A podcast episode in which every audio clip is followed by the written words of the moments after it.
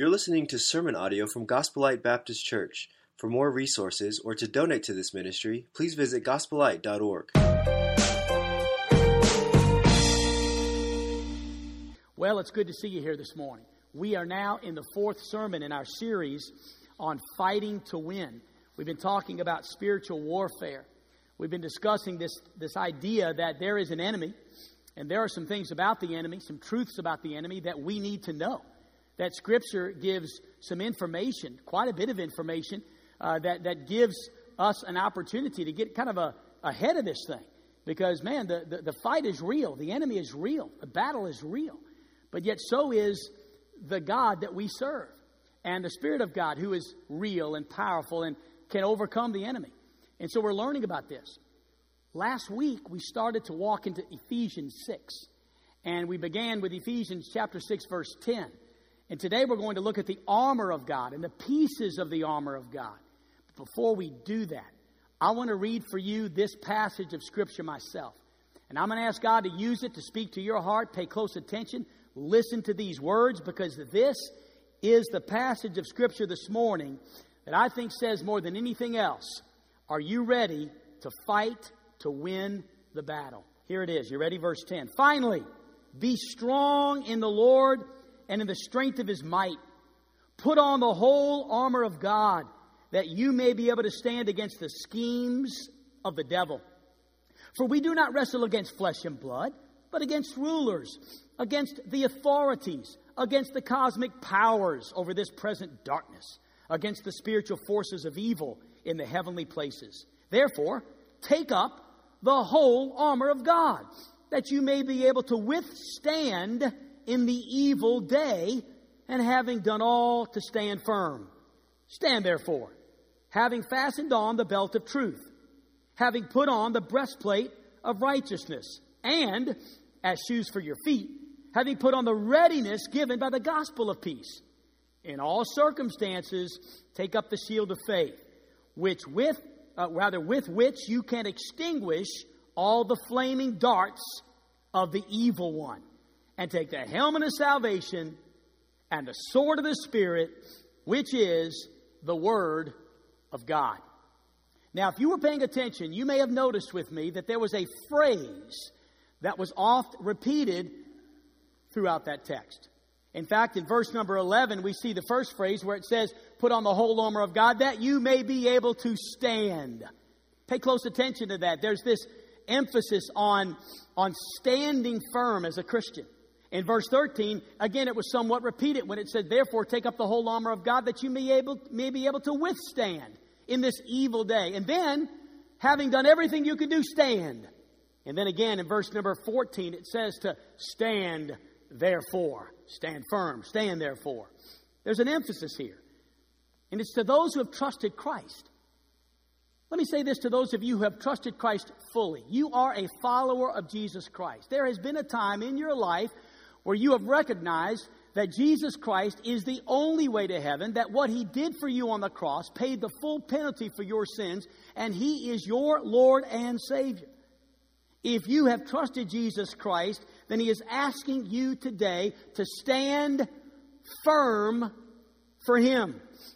No retreat, no compromise, no off to the side, no if I fall. No, if I do fall, I, I, I get up again. And when I get up after falling, I stand firm. This means that I stand firm when I want to quit. This means that I stand firm when life gets difficult.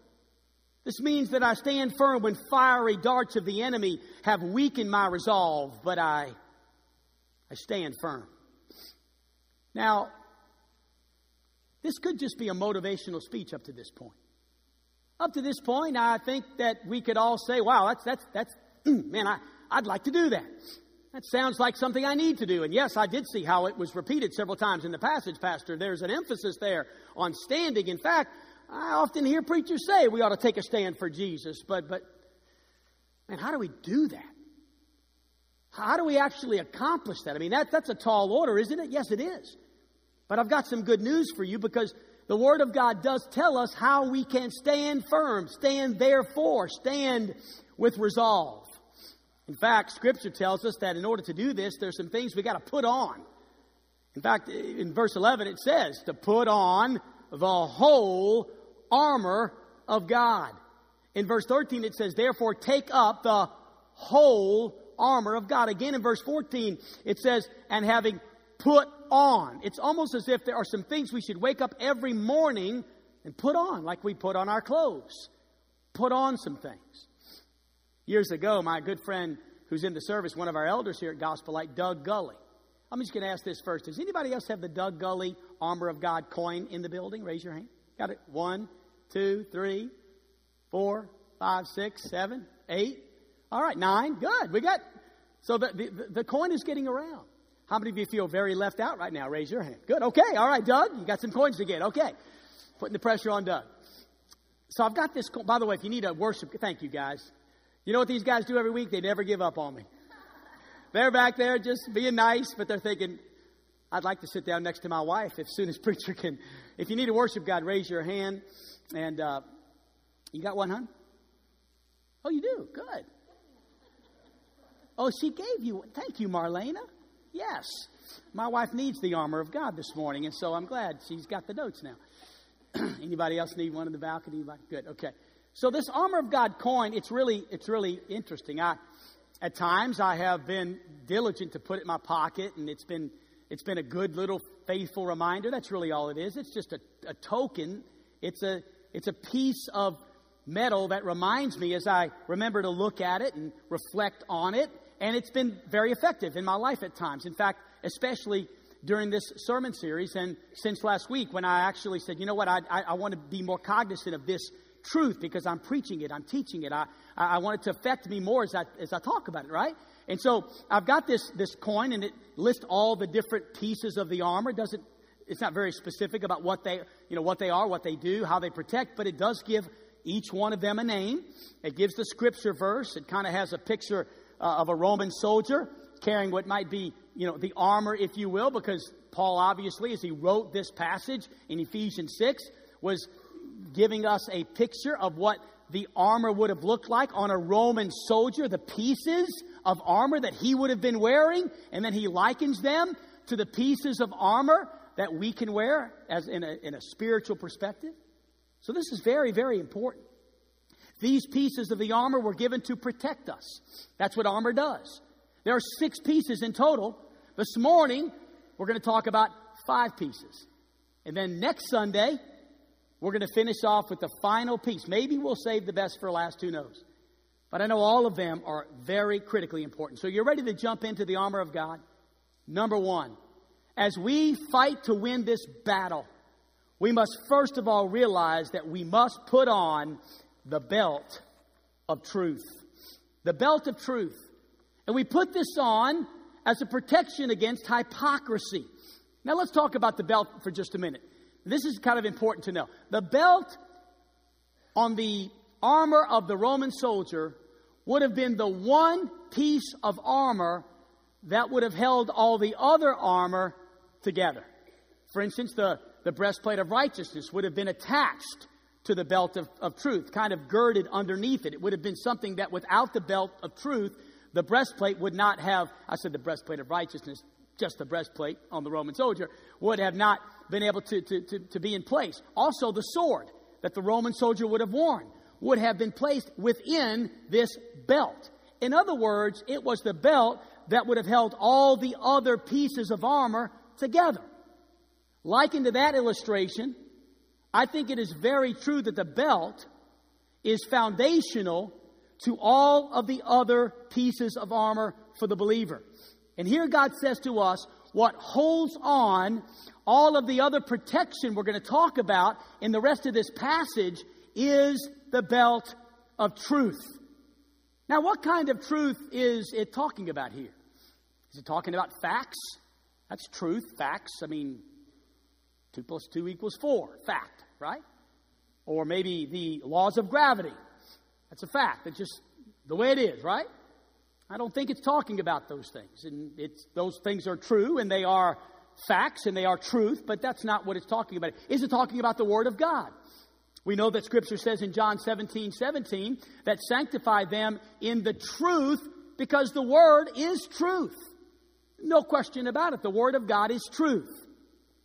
But in this passage of Scripture, it's the very last piece of armor called the sword of the Spirit, which is the Word of God. I don't think the passage would be repetitious in mentioning the truth as being the Word of God, and the sword as being the Word of God, the belt, rather, as being the Word of God. And so I think there's something else Scripture is teaching us here. I believe the belt of truth is talking about sincerity, truthfulness. The Bible says God describes, or rather, God uh, desires truth in the inward parts. And so I would suggest to you that the piece that is central to your protection against the enemy is the sincerity of your own heart. Therefore, put on the belt of truth as a protection against hypocrisy. You know, we all have a tendency to live apart from the things that we know to be true and we know to be right. I know I have that tendency. It's easy for me to preach this message because I, I battle sometimes with the tension of being completely sincere and the gap between that sometimes and not being so sincere, or I guess I should go ahead and say it right being a hypocrite. Isn't it true that the number one complaint against the followers of Jesus Christ is hypocrisy? Have you not been in a position where you've been introducing someone to your church or inviting someone to church or maybe even talking about your commitment to Christ and someone then says to you, Well, I, I used to do that, but there's just a bunch of hypocrites down there. And sad to say, that's probably in many cases true. Not completely true about all of us, but it's true. Not living within the things that we know. Nahum chapter 1 and verse 7 speaks of the Lord this way.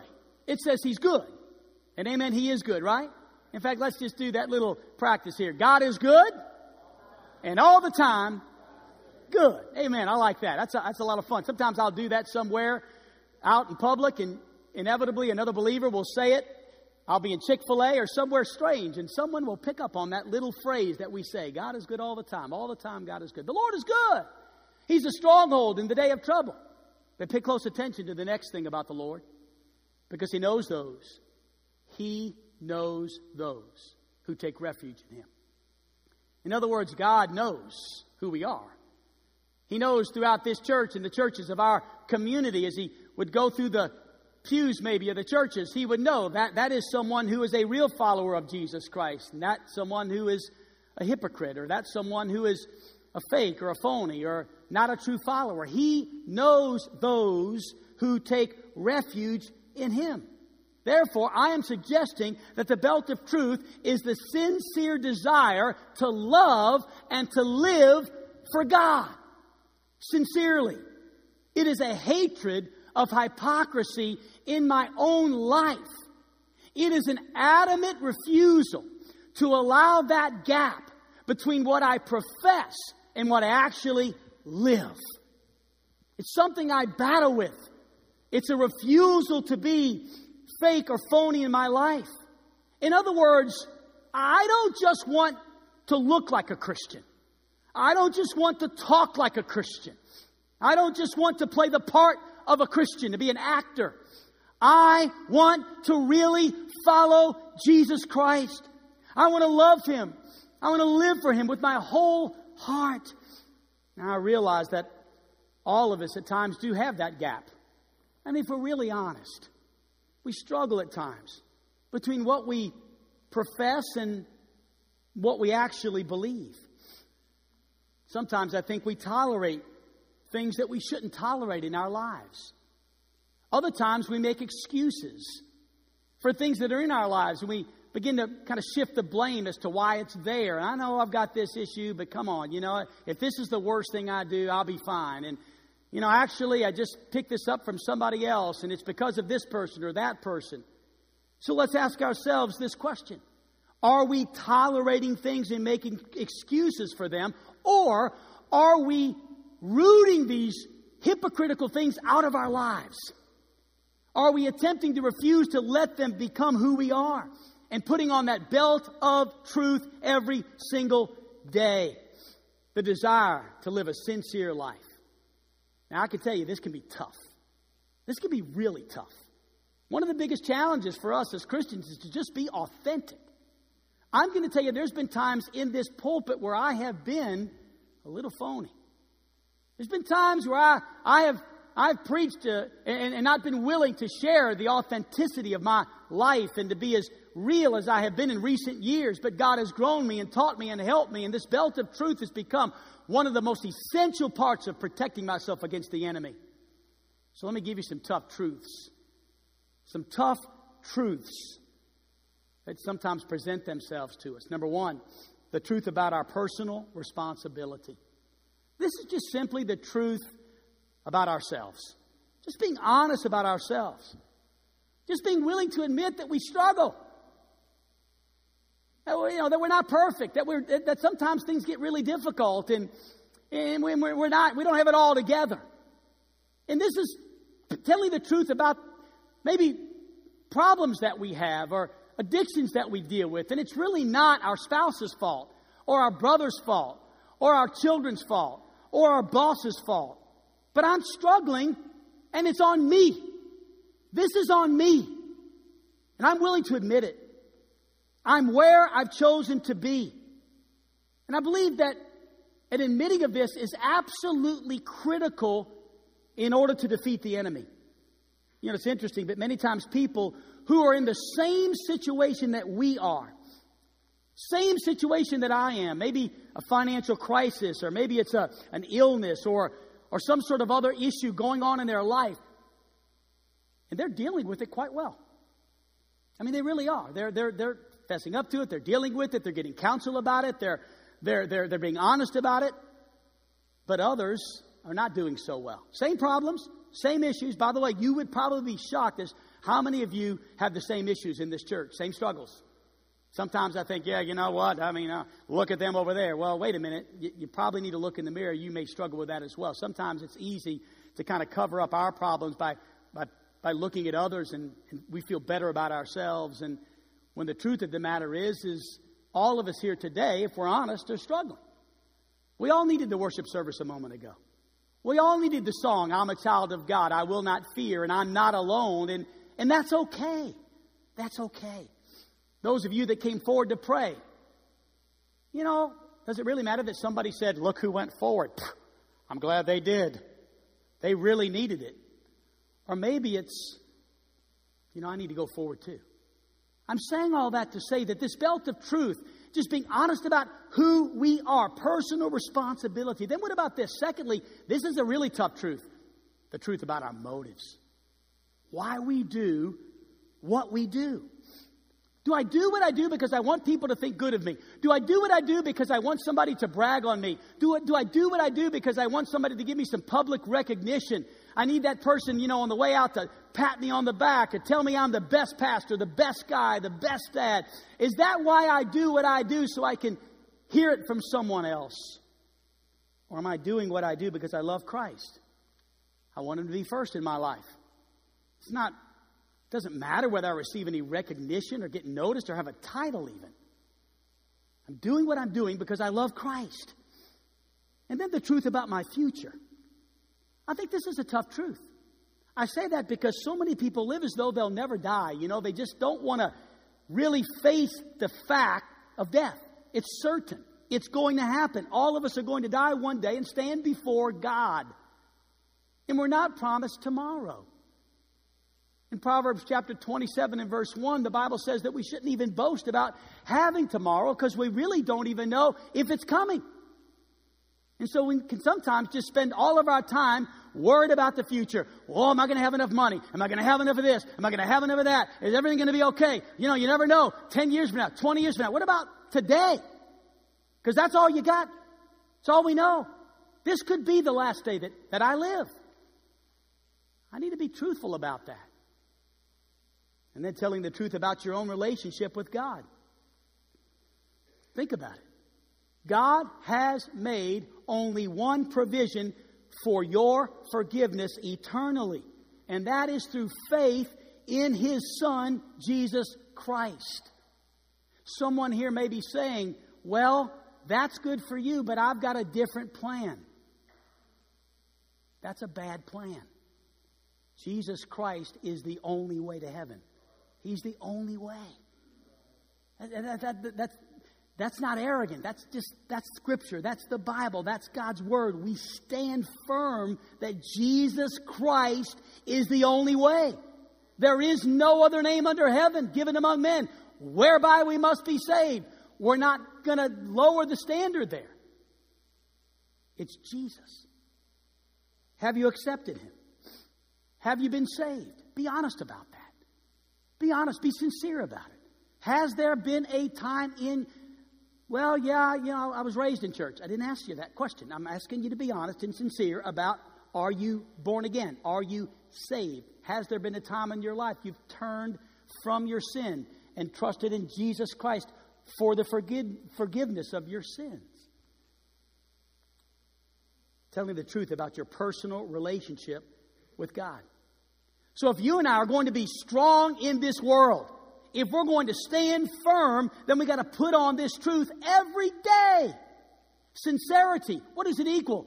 It equals the truth about my walk with God, the truth about living a real, authentic life, away with surface appearances.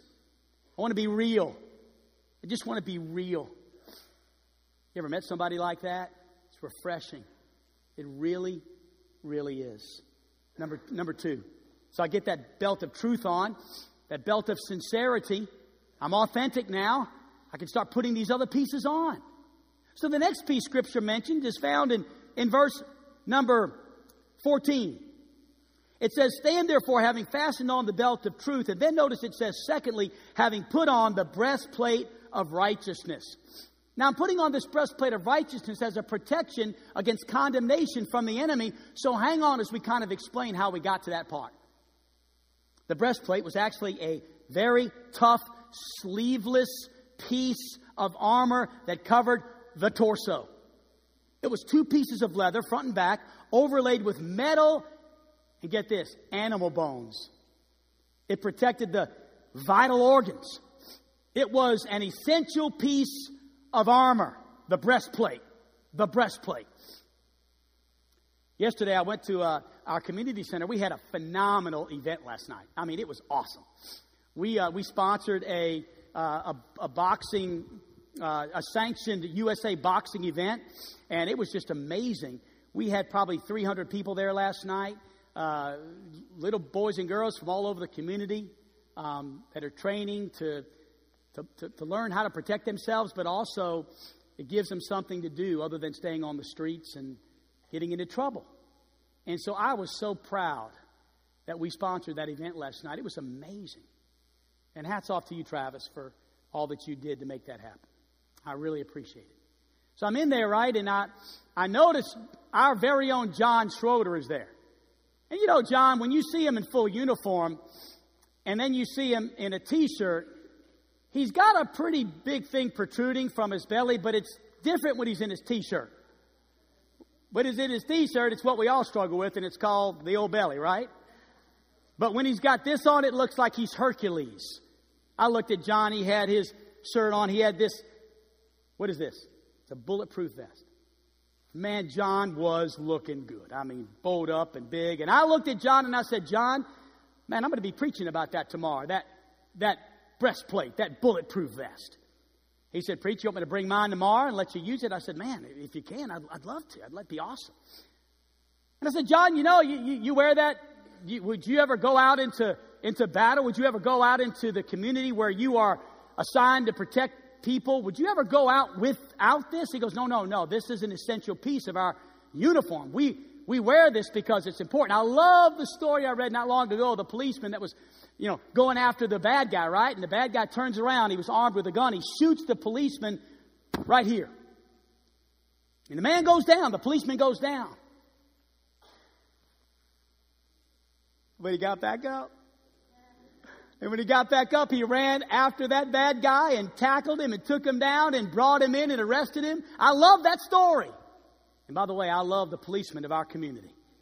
We ought to support the men in blue and the men in brown. Amen. Thank God for these guys who are willing to put their lives on the line. But John said, Oh yeah, preacher, I wear that because it's a, it's a form of protection. You see, this breastplate of righteousness, too, is a way to protect ourselves against the enemy. So the question then would be this what kind of righteousness are we talking about? Because the Bible gives us three different types of righteousness. And so maybe it would be good for you and I to look at Scripture and see those three types of righteousness, and then we can identify which one is it. It's not hard to figure out. First of all, there's self righteousness. Luke chapter 5, verse 32 says this that Jesus did not come to call the righteous, but sinners to repentance. I love what the Bible says about our righteousness because it's very clear why he did not call the righteous but sinners to repentance because all of us are sin and our righteousness is this.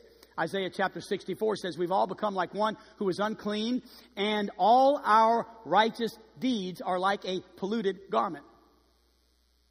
I, I hope, I hope that doesn't shock you. I hope you're not offended. I, that's really what the Bible says about all of our righteous deeds, all of the good things that you and I want to say, this is why we should go to heaven. Oh, I know what Jesus did on the cross, but you have no clue what I've done. I've lived a good life. I've done this. I've done that. They are polluted garment. And God hates those deeds when they are put in the place of what His Son Jesus did on the cross to save us from our sins. We cannot save ourselves. The breastplate of righteousness is certainly not self righteousness. Secondly, there's practical righteousness. Practical righteousness are deeds that we do once we become a follower of Jesus Christ. It's, it, it's, it's good things. It's fun. Like it's what I did yesterday. Get up in the morning. You know, I go, I go to the retirement center and I preach the gospel to those precious saints, or maybe some are lost and some have been lost and gotten saved. Then I went and I had a counseling session at you know where. San Francisco Bread Company. And then I and then I went to the office and I had another counseling session. I know I'm trying to take off Saturdays. Yesterday didn't go so well. And then I went to uh, had fun though, loved it. And then I went to uh, to help uh, move a, a, church member that needed to move, and they didn't have anybody to help them, so I helped them move yesterday. And then I took Glorianne with me, and we hung out at the Posies because they needed some stuff across the. Street. It was fun. I did I did all kinds of good deeds yesterday. I'm good. You see, the problem is our practical righteousness is not what God's talking about. Can I say this? It's good to be good. And we need to do good things. And there's nothing wrong with those things I just listed. Hey, praise God. It's okay. But if you and I think that our righteousness and our good deeds and self righteousness is going to be what protects us from the enemy, we are soon to come to, to, to it's, a, it's going to be a shock how quickly the enemy penetrates that and defeats us and destroys and discourages us because you just can't seem to do enough. Number three, could it be this? And I would suggest to you that the breastplate of righteousness is the third type of righteousness in Scripture. It's called imputed righteousness. What is imputed righteousness? This is the righteousness that God applied to your life. In fact, in Ephesians, or rather 2 Corinthians chapter 5 and verse 21, it says, For our sake he made him to be sin who knew no sin, so that in him we might become the righteousness of God. Jesus gave to us, this is incredible to me. This blows my mind. Jesus gave to us his righteousness. It's unbelievable. That dead sure beats self righteousness and practical righteousness. I have his righteousness. Philippians chapter 3 and verse 9 says it like this that we're found in him, not having a righteousness of my own that comes from the law, but that which comes through faith in Christ. The righteousness of God that depends on faith. That's imputed righteousness. The righteousness of Christ applied to your life. And it's protection against condemnation from the enemy. And by the way, the enemy is called the accuser. He's quick to condemn us. He's quick to point out our faults. He's quick to point out the times in our lives where, you know, in fact, Satan, I, I heard him this week come to me and say, You're wasting your time, Eric. You're wasting your time with that. Or maybe, you know, you're not the husband that you, you're, you're cut out to be. Or you're not the dad that everybody thinks you are. You're not even the pastor that everybody thinks you are. And the accuser will come to us with these types of thoughts. And what you and I need to do with the imputed righteousness of Christ is basically say two words to the enemy. Excuse me, shut up. Amen. Shut up. I wouldn't say it to you. I promise. So if children are here, listen to your parents. But you can tell the devil to shut up anytime you want. That comes from the pastor. Why can we tell the devil to shut up? Because of Romans chapter 8, verse 1. It says, There is therefore now no condemnation for those who are in Christ Jesus. Can I get an amen? None. No. Plain and simple. No condemnation. That's what you and I can stand in. When it says stand therefore, it's not saying stand in your own strength, stand in your own righteousness. You've got this. You good. You big. You can. No, no, no. It's stand in the righteousness of Christ. So that when the devil comes to you and says, you don't got it, you ain't no good, you can't do this, you can say, I, I, I realize that, but in Christ I can. Because his righteousness covers me. And so every morning we put on the belt of truth, which is a sincere desire to live and to love God. And every morning we put on the breastplate of righteousness so that we can, when the accuser comes along and, and, and says, you know, you're not good enough, that, that then we can, we, we, we're inconsistent, we're imperfect. I agree. But we can say to him without any stutter or stammer or apology, Romans chapter 8, verse 1, speak truth into the devil's lie. There is no condemnation I'm in Jesus. I'm in Jesus. I am a child of God. I don't have to fear. I don't have to fear. This is the truth. And then there's a third thing. The third thing is found in verse 15. It's the third piece of armament. It's spoken of likened to shoes. Interesting, isn't it? And as shoes on your feet me tell you something I've learned about shoes since I've got teenagers and young adults.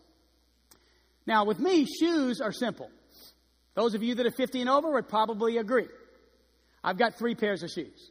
I've got black shoes, I've got some gray shoes, and I've got tennis shoes. That's it. That's all I got. That's all I need. I've, black shoes kind of go with my dressy stuff. Don, you're probably like this too. You know, my gray shoes go with, you know, stuff that's like blue or gray. And then my tennis shoes go with everything else. But my kids say, Dad, Oh, no, you understand. There are shoes for a thousand different occasions. That's why Josiah has more shoes than Tiffany. Oh, yeah. Oh, you can tell him. He's in the nursery. You go, whatever, the kids' ministry. Oh, I, I, I, I ripped him apart this morning. It was great. He loved it. By the way, Zoe, you're right behind him. And Chloe, for Valentine's Day, all you wanted to do was go to the Nike store and look at more shoes. So I say, What do you need more shoes for? I've been in your room. You got so many shoes. It's incredible. Oh, Dad, listen, they need shoes. Look, there is a shoe, if you know this parent, there's a shoe for waking up in the morning and going to the bathroom. There's a shoe for that. There is a shoe for going from the locker room to the bench, and then you change shoes on the bench to go on the court. It's incredible. There's shoes for so many different occasions. The black shoe, gray shoe, tennis shoe is out. All of us need 50 pairs of shoes. I've just really increased shoe sales in the city. Just kidding. But I'll tell you what, there's some strange philosophy on shoes these days. And I'm making fun because I'm an oldster. And one day you'll have a yuppie pastor and he'll, everybody will have many shoes and he'll wear all, it's cool, okay? I really do think it's okay. I did buy our shoes. It's good, okay? And so, it's okay. All right. They're going to come, Dad, why do you got to rip us on the front row? No. Shoes everywhere. So what are, what are, what are these shoes? I mean, these are shoes. In fact, what were they for the Roman soldier? Well, they were, they were shoes with spikes. You know why they had spikes? That's pretty incredible, isn't it? Spikes because they, they were always going forward and they had to get through some rough terrain. So these, as Paul looked at the Roman soldier's shoes on his feet and he saw those spikes, he said, Let me tell you about your shoes. The shoes that you need to put on are shoes having put on, there it is, the readiness Maybe your Bible says prepared, preparedness or prepare. But the readiness given by the gospel of peace. Sadly, Christians are not wearing shoes for protection. It seems as if most of us are wearing slippers. We're, we're just, we're, we're not protected against the enemy when it comes to the boldness of the gospel of Jesus Christ. So, what do Christians do with the gospel? Because I believe these shoes are speaking about what Christians should do with the gospel. It speaks of shoes and being ready to give the gospel of peace. What do we do with the gospel? We what? We we share it. That's what we do. That's why we have it. That's why this Who's Your One. It's all about sharing it. We don't hide it. We don't put it under a bushel. We share it. We proclaim it. We let others know as the Holy Spirit convicts us and prods us and touches us and says, That's the person, that's the one. That's why you came to, that's why you've got your gospel shoes on, because I wanted you to walk down this aisle to see that person and, and, and just talk to them, invite them to church. You see, the shoes here are to be put on for boldness as a protection against complacency. I sense the church is very complacent when it comes to the sharing of the gospel. And I love this Who's Your One campaign. May this campaign wake us up to become an army of gospel sharers. How cool would that be? How cool would it be if by December, everybody in this building can say, ah, It's been a long time since I've done this, preacher, but in 2020, I actually shared the gospel with somebody. 90% of Christians never share the gospel. 90%. That means nine out of every 10 people in this room never share the gospel of Christ. And I want you to say we should not be okay with that. Because the dictionary definition of complacency is satisfied with inappropriate conduct. I know that I shouldn't, uh, I know I shouldn't be that way, but I am that way, and you know what? I'm not changing. Or may we decide that we are going to change. We are going to get ready. I like what someone said, even though it hurts.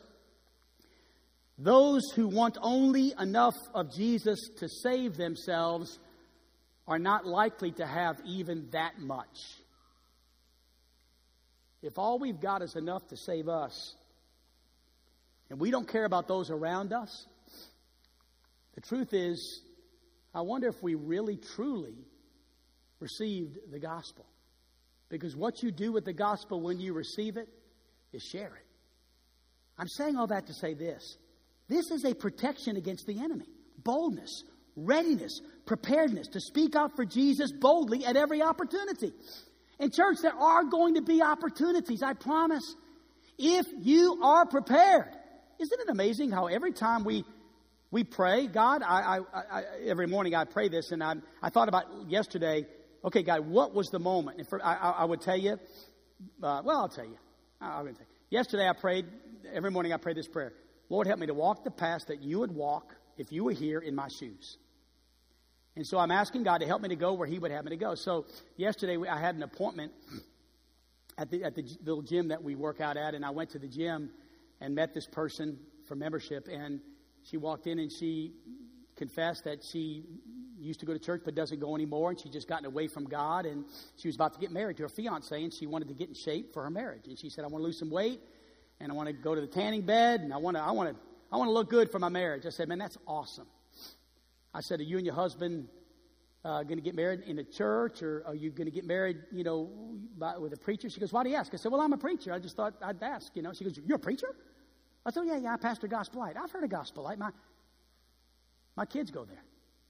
I said, your kids go to Gospel Light? Yeah, all three of them you see, I've been divorced and I'm getting remarried, and I've got three kids, and he's got three kids. And when my three kids are with their, their mother, they usually go on the bus to Gospel Light. I said, That's amazing. She goes, They love it.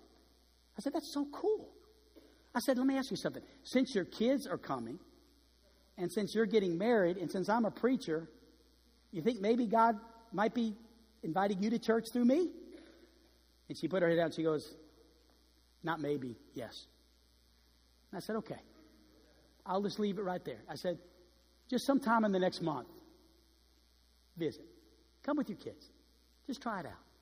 She goes, I really need God in my life. Now, let me tell you something.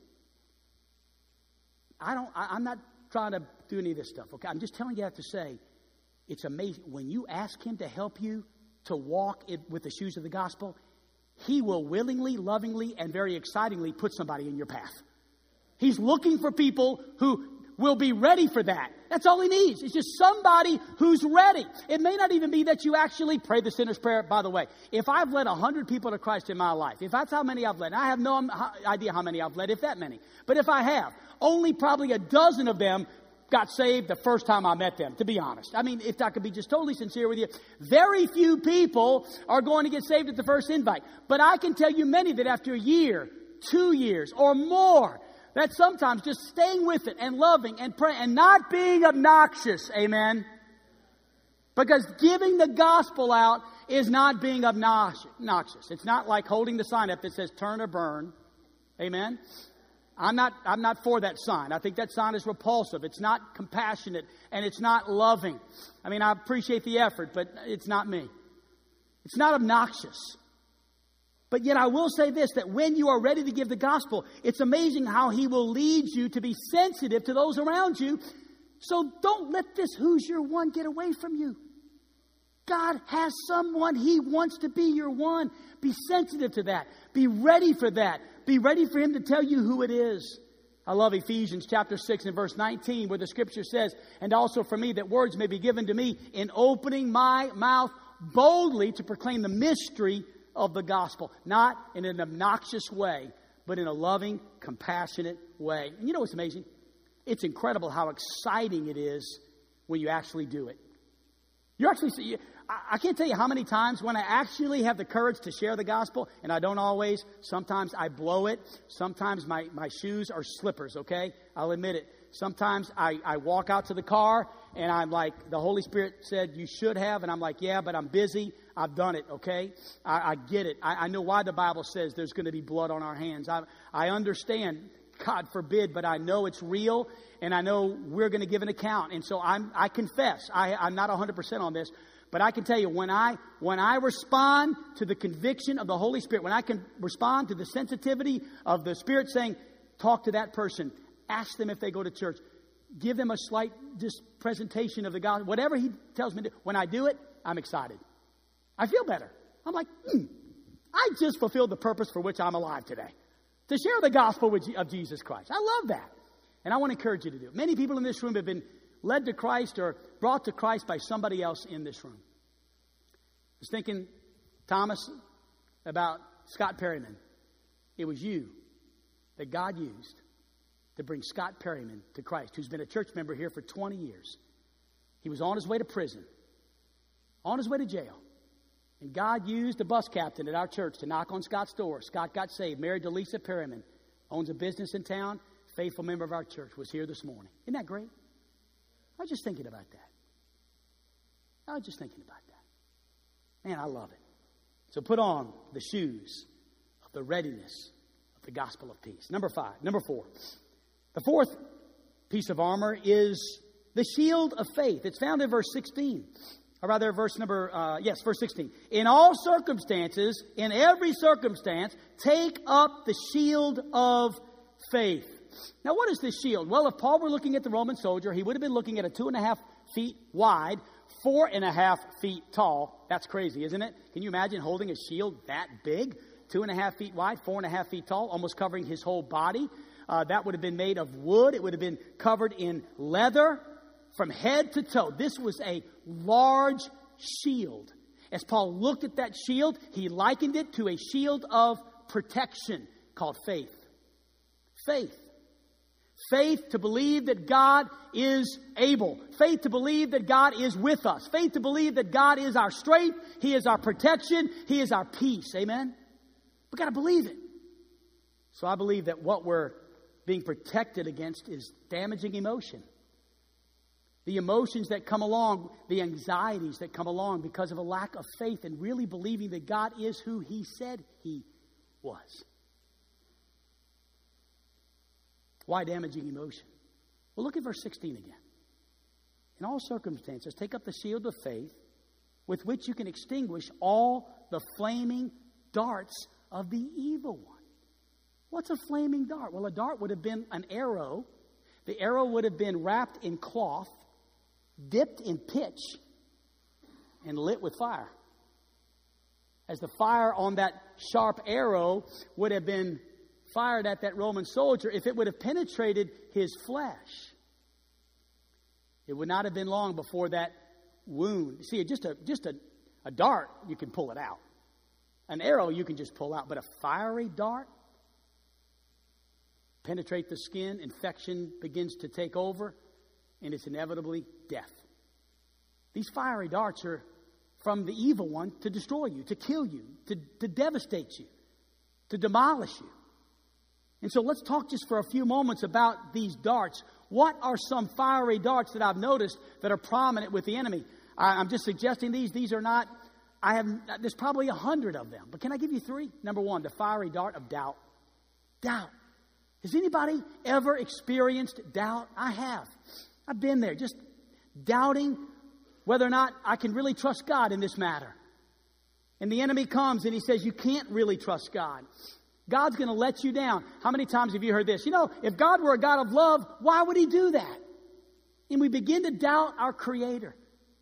You're headed in the wrong direction. Man, this is not the way to go. And we begin to believe, man, am I, is this really real? Am I really doing the right thing? Peter, and uh, you know, is, is this really, is God really who he said he is? Or John the Baptist, excuse me. Is, is God really who he said he is? Or do we look for another? Doubt. All of us experience this fiery dart. And if we're honest this morning, we would say, I need the shield of faith to extinguish the fiery dart of doubt. To believe the promises of God, to know that God is with us. That's why we experienced emotion this morning in this service. If I was standing next to you or you were standing next to me and we were singing, I am not alone, you would have seen a tear in my eye. It's emotional to think about in this moment, I am not alone. I needed that. People at this altar were weeping, experiencing emotion, not damaging emotion, but refreshing emotion. Tears of, of, of just, God, you're so awesome. You're so real. I remember when you were there for me in that hospital bed. I remember, God, when you were there. I saw your face. It was as if you were there. I felt your touch. That's 24 7. That's not just when you're in the hospital bed. Amen. That's not just when you're in financial crisis. That's not just when the troubles are there. That's all the time. Let's believe it. Pick up the shield of faith to quench the fiery dart of doubt. And then, number two, what about the fiery dart of discouragement? I was there this week. Oh, yeah. Man, just something happens that we didn't expect. We failed in some way. Man, I just didn't want to fail, and I failed. Stupid. Man, of all days, it's discouraging. Sometimes we think we got more money in the bank, right? Oh man, I thought I had more, but I forgot that was coming out this month. And it's discouraging sometimes financially, isn't it? I mean, we're all there at times. It's a fiery dart, the fiery dart of discouragement. And the enemy begins to, to work us over. What about the fiery dart of despair? I've blown it my future is bleak. My best days are behind me. I just, you don't know what I've done. How many times have I heard that? You don't know what I've done, preacher. You have no idea. Man, it's bad. It's, it's, I'm telling you, there's, there's no hope for me. That's a lie. That's a lie. God loves you. He cares for you. He'll forgive you. There's a second opportunity, a third opportunity, a fourth. Get up. Take up the shield of faith. Quench the fiery dart before another one comes damaging emotion. We need to speak truth into these fiery darts. The fiery dart says this, but guess what? God's word says this. The fiery dart says this, but God's word says this. Amen. That's exactly right. Next Sunday, we're going to talk about the fiery darts of the enemy at Jesus in the wilderness. And every single time, the enemy said this, but Jesus quoted God's word. You see, there's always an answer for the enemy. And it always comes from God's Word. Let me tell you what Christ has done for me. Rehearse the promises of God. Faith will begin to fill your heart again. And then finally, number five, there's the helmet of salvation. You know, John brought the helmet from his SWAT team with him. It's pretty impressive, actually. I mean, it looks like it could handle a bullet. It looks like, you know, you ever watch a war movie? And you watch these guys wearing these helmets, and a bullet hits the helmet, would have gone through their head, no doubt killed them, right? But they had their helmet on. I said, John, would you ever go into battle without this helmet on? Uh, uh, would you ever participate in a SWAT team situation with that? No, no, never. I, I would never go without my helmet, without my breastplate, without my bulletproof vest. What is the helmet of salvation? I suggest to you that we ought to put it on as a promise of our ultimate victory. Amen. What is our ultimate victory? What is it? Think about it. Listen, I, I think this is more than just talking about our conversion. This is talking about the ultimate deliverance that all of us are going to have one day that are children of God when we finally get to heaven. Amen? I love 1 Thessalonians chapter 5 and verse 8 says, But since we belong to the day, let us be sober, having put on the breastplate of faith and love, and for the helmet of the hope of salvation. Not our conversion, but our hope of what salvation will give us an eternity with Jesus in heaven. I don't think we put enough emphasis on that. Somebody asked me how I'm doing today. Marlena asked me how I'm doing. I'm doing great. I'm going to heaven. That's a pretty good answer. Sometimes I think, well, I'm doing great. Yeah, I've got money. I'm doing great. Yeah, I'm doing great. Of course I'm doing great. Today's a good day because the sun's shining. Today's a good day because, you know, my wife's not mad at me. She loves me today. And, uh, oh yeah, today's a good day because we're having this for lunch. Well, okay. I mean, I'm glad you're having that for lunch and I'm glad you got money in your pocket. I'm glad your not, wife's not mad at you today. That's all good. But what about this? I'm going to heaven. That doesn't matter if my wife's happy or not. Amen. She is happy. But good. And, uh, that doesn't matter if the food's good or not. If I'm broke, if I'm flat broke, I'm going to heaven. Hallelujah. Can anybody be flat broke and going to heaven? I can be happy.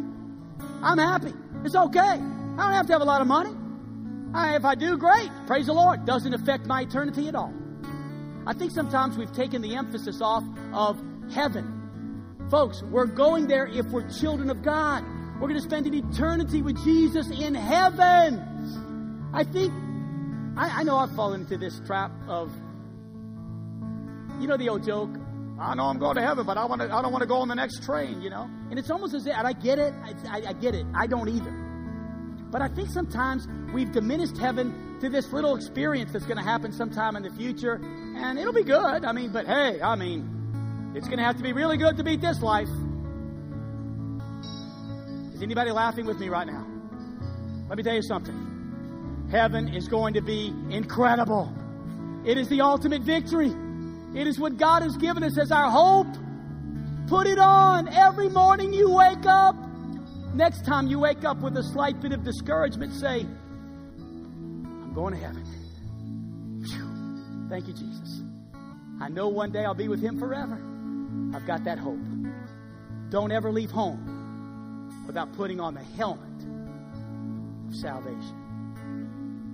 You know, I don't know this morning which piece of the armor is most needed in your life right now. I just know this that every piece is needed every day. And if you and I could take a moment between this Sunday and next Sunday, every day, just to walk through those pieces, take 30 seconds, a minute, and just say, I'm going to put on this piece of armor.